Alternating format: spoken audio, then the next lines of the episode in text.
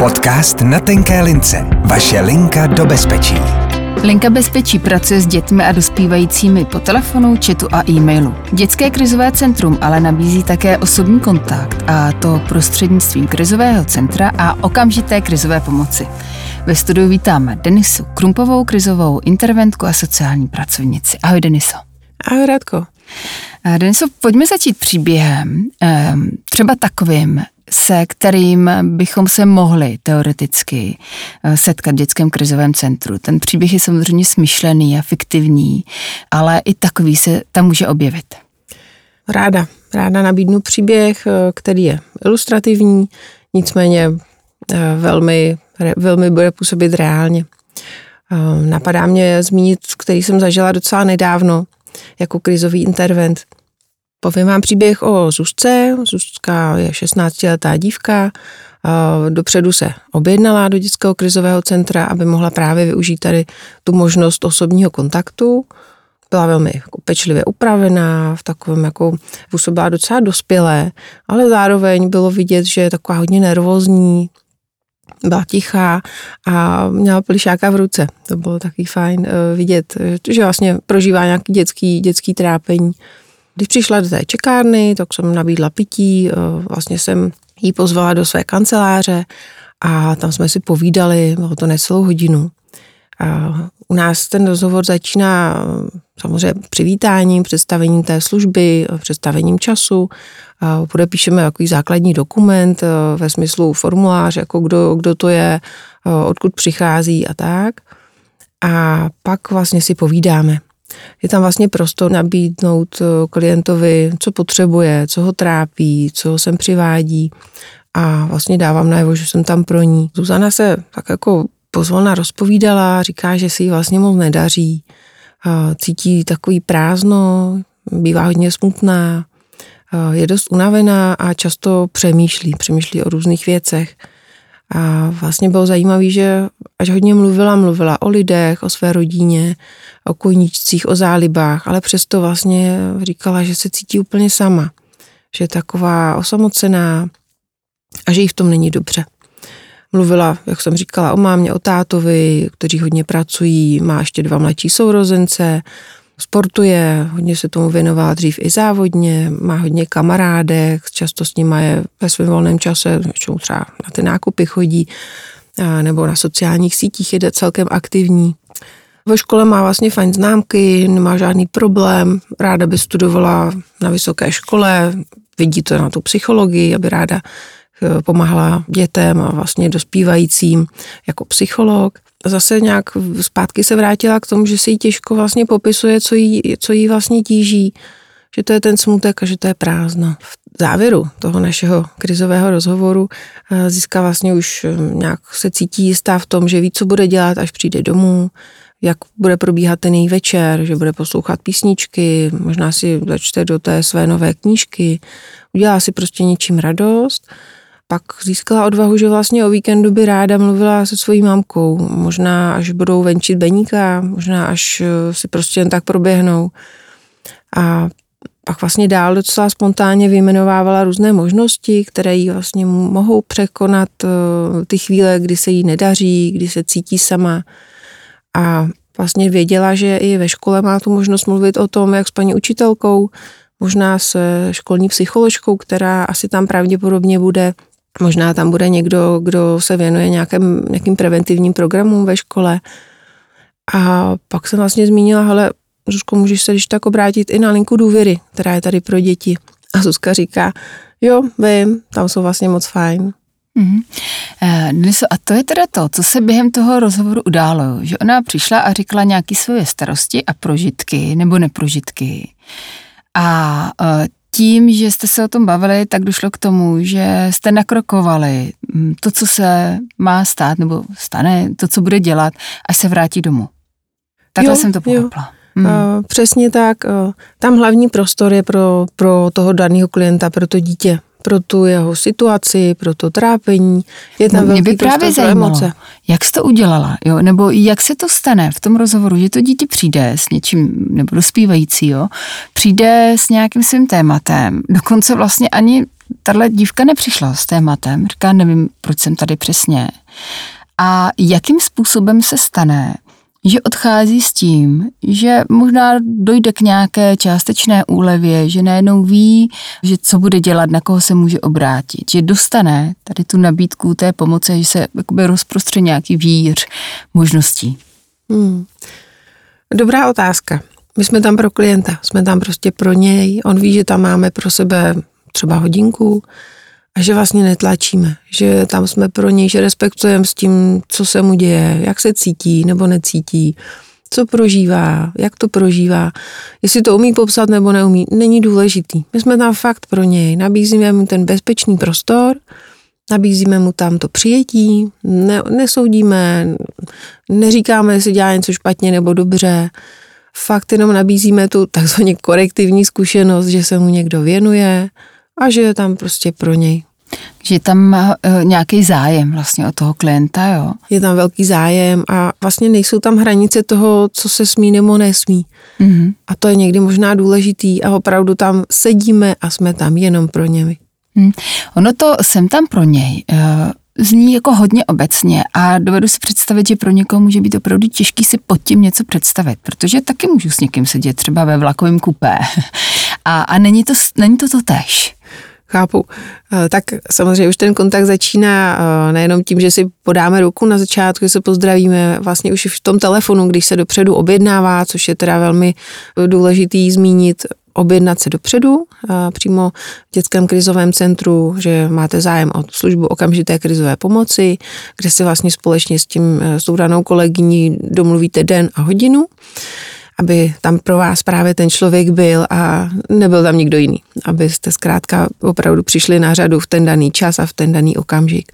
Takže už jenom to, že tam vlastně víte, že přicházíte, že tam je pro vás jak ten člověk, tak ty prostory, je to velmi příjemný, bezpečný prostředí, Můžete si tam přijít eh, s doprovodem kamaráda, kamarádky, můžou tam být s vámi rodiče, může tam přijít nějaká další osoba, která je prostě pro vás důležitá a podporující. A jak se pak třeba povíme později, eh, buď může být taky součástí toho rozhovoru, anebo, nebo naopak vlastně bude jenom doprovod a počká na vás té čekárně. Mm-hmm. No já si to vlastně trošku představuju, ten obsah toho setkání, trošku jako u nás na lince. Tak jak to znám třeba i z té vlastní praxe, já vím, že tam skutečně je ten prostor pro uvolnění těch emocí, ale zároveň i možná částečně může být jako nabídka eh, nějakých možností, je tam se jde s tím klientem, takže nějaký částečně jako poradenství, ujasnění si to, co vlastně chci a co bych potřeboval, tak takhle to vnímám. Ano, je to tak a opravdu ne vždycky musí dojít k nějaké radě, ne vždycky si klient musí odnést konkrétní odkaz na nějakou další službu.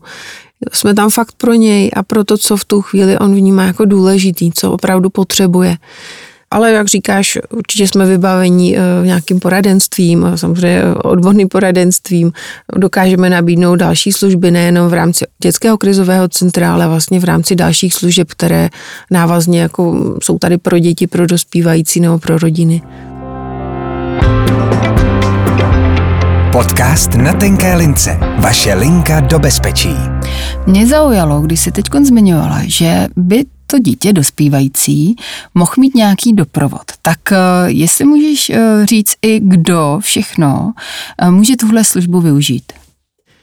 Tak uh, může ji využít uh, okamžitou krizovou pomoc každé dítě, respektive člověk, který umí sám chodit, sám mluvit, takže třeba od toho školního, možná i předškolního věku až do 18 let, respektive studující do 26.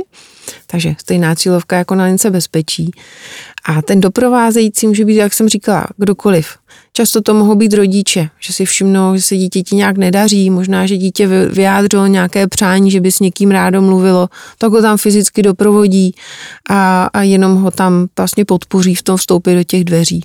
A promiň, že tě přeruším. Teď mě teda napadá, jestli to do určité míry skutečně může suplovat nějakou návštěvu řekněme, psychologického poradenství nebo terapie, ale v té krátkodobé akutní formě, že nejdu za psychologem, ale jdu tady eh, do krizového centra, do dětského krizového centra, kde nabízíte tuhle okamžitou krizovou pomoc a vlastně nemusím čekat eh, třeba týdny, ale můžu se objednat a v řádu několika dní tam skutečně můžu zajít. Tak je to takhle?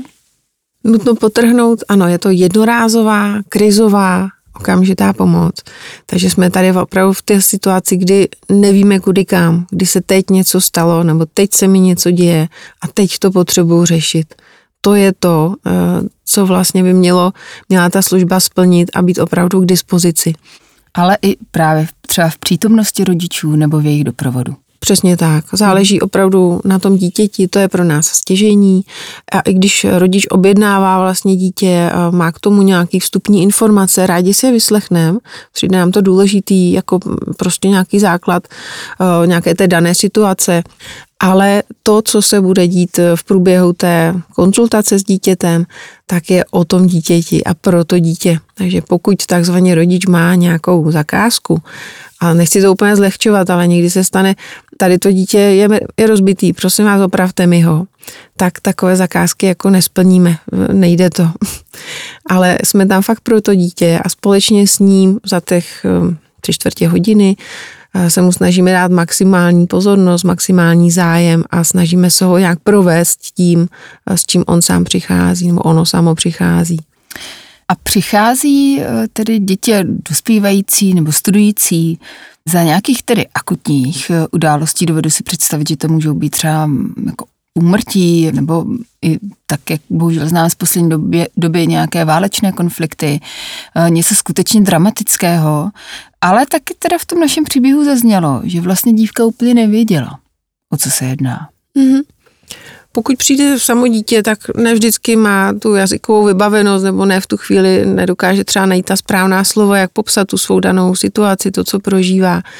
Stává se, jo, že nemusí přijít s konkrétním problémem nebo tématem, ale zároveň jsou tam, prosakují se témata, která jsou asi bohužel velmi podobná jako na všech eh, pracovištích, které pracují s dětmi, kde tam jako teda ústřední téma bývají. Jak sebevražedné myšlenky, sebepoškozování, mohou tam být věci, které se týkají, což je teda primární téma dětského krizového centra, to je vůbec syndrom KAN, mm-hmm. syndrom zneužívaného, zanedbávaného anebo týraného dítěte. Takže jsou tam situace, kdy dítě je, buď žije v nějakém ohrožujícím prostředí, nebo je zneužívané, nebo je týrané fyzicky nebo psychicky. Takže sem patří víceméně jakékoliv dětské téma, výjima teda závislostí, ale věnuje se, věnujeme se skutečně akutně tady a teď, co se tomu dítěti děje. Jak jste na tom s kapacitou? Okamžitá krizová pomoc funguje v tři dny v týdnu, v úterý, ve středu a ve čtvrtek, vždycky od čtyř hodin a od pěti, takže jako dvě místa v ten den. Fungujeme takhle po celý rok, výjima teda státních svátků. A za loňský rok, co je možné dohledat ve výroční zprávě, jsme takhle poskytli tuhle tu službu 155 dětem a tady ty děti doprovázelo 165 nějakých doprovodných osob. Mm-hmm. Hmm. Dobře, takže tak, jak už tady zaznělo, dá se k vám objednat a na základě toho objednaného termínu potom přijít. A to sídlo je tedy v Praze. Přesně tak, objednat se dá. Ty objednací doby jsou, když to jde tak velmi obratem, většinou do týdne nebo maximálně do dvou týdnů, aby ten kontakt měl být od toho telefonního až po ten osobní a je to sídlo v Praze. Máme teda jedno jediné sídlo, nemáme další pobočky v jiných krajských městech a to je v Cílkově ulici na Praze 4. Tak to bylo eh, takové jako časové ohraničení, mm, že z toho bylo celkem jasné, jak a kde je ta služba dostupná. Pro ty, kteří nejsou z Prahy a jsou skutečně třeba mají to daleko, tak eh, dětské krizové centrum má ale i telefonickou linku, nebo se mohou obrátit na linku bezpečí, která je také bezplatná, zdarma a anonymní. A jak je to s tou anonymitou právě u těch příchozích, kteří přichází osobně? To asi není možné dodržet. Výborný bod. Je velmi důležité říct, že eh, dítě nebo vlastně dospívající, když nám přijde, může být v anonymitě, může se představit uh, s tím pod nějakou přezdívkou nebo smýšleným jménem a říct, že si přeje být anonymní. To znamená, že my k němu tak přistupujeme, neevidujeme od ní žádné další informace a pokud by případně mluvilo o nějakém závažném trestném činu, buď svým, anebo někoho dalšího, tak my vlastně nemáme žádnou jinou zákonnou možnost eh, nějak do toho vstoupit. U klientů se snažíme jim tu možnost nabídnout. Samozřejmě, když té anonymitě zůstat chtějí, nebo ji eh, třeba v půli rozhovoru chtějí prolomit, mají tu možnost, mají to právo.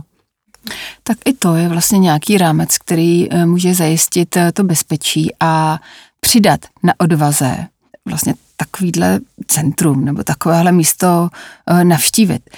A v souvislosti s tím mě napadá, jestli to opravdu jako chce odvahu tam přijít, jestli musí mladí jako překonávat eh, určitou hranici, mez svojí, sebrat odvahu a vlastně jít někam, objednat se a eh, dojít si tam pro tu pomoc. Upřímně, každý klient, který přijde, jako je fakt hrdina, je velmi statečný a, jak říkáš, nejenom zvednout sluchátko, zavolat, objednat se, ale opravdu fyzicky přijít, tak vyžaduje teda obrovskou odvahu a obrovskou sílu. A někdy může se stát, že stalo se mi, že přišla dívka, hodinu mlčela. Prostě jenom mlčela. A na konci toho rozhovoru, až když jsem jí vlastně otevírala ty dveře ven, tak řekla, jo, děkuju, tohle jsem přesně potřebovala. Mm-hmm. A vlastně i proto tady jsme. Jo, mm. Že ten prostor opravdu je pro to dítě a je o něm. No, to si dovedu představit, že i na té druhé straně mohlo být eh, proběhnout spousta práce s tím tichem a s tím vlastně respektovat to, že možná se nepokládají otázky a možná takhle to je to, co ten klient potřebuje a je to tak, nebo to tak není. Jo, přesně tak. Byl to takový zatěžkávací zkouška, to souhlasím, ale dávalo to obrovský smysl. Bylo jako patrný, že ta dívka tam prostě chce být, že tam potřebuje být že je pro ní důležitý, že tam není v tom sama, v tom tichu a stačilo tam prostě, jak říkám, jenom být a zůstat v tom tichu. Mm-hmm. Tak mám takovou fantazii, že dívka třeba mohla uh, hodinu plakat. Jo? Třeba, mm-hmm. ale slzy tam nebyly. mm-hmm. I když slzy tam taky patří, jako každá emoce. Mm-hmm. Dobře. Denisu, je ještě něco, co by se ráda zmínila mm, a řekla o okamžité krizové pomoci, která možná v tom povědomí úplně tolik eh, není. A dnes, kdy uh, opět to připomínám a víme, že termíny k psychologické pomoci jsou v řádu měsíců, um, tak z mého pohledu to vypadá opravdu jako velmi dostupný čas, eh, jak se k té pomoci dostat. Eh, je něco, co by si ráda ty ještě připomněla? Já bych připomněla, že tady jsme v úterý, ve středu a ve čtvrtek od 4 hodin a od 5 hodin, že ta služba je dostupná a pokud nestačí jenom zavolat na linku bezpečí, na linku důvěry dětského krizového centra, pak je v pořádku přijít. Prostě jsme tady a možná to nevíde teď, prostě to vyjde třeba později a zároveň teda vyzývám i rodiče nebo jiné dospělé osoby, které vnímají, že tomu dítěti se nějak nedaří, že možná tohle může být jedna z cest, eh, která povede k tomu, aby dětem bylo trochu líp. To přeju všem dětem a všem rodičům. Dnes moc krát děkuji za návštěvu. Měj se hezky. Děkuji za pozvání. Hezký den. Ahoj. Ahoj. Podcast na tenké lince. Vaše linka do bezpečí.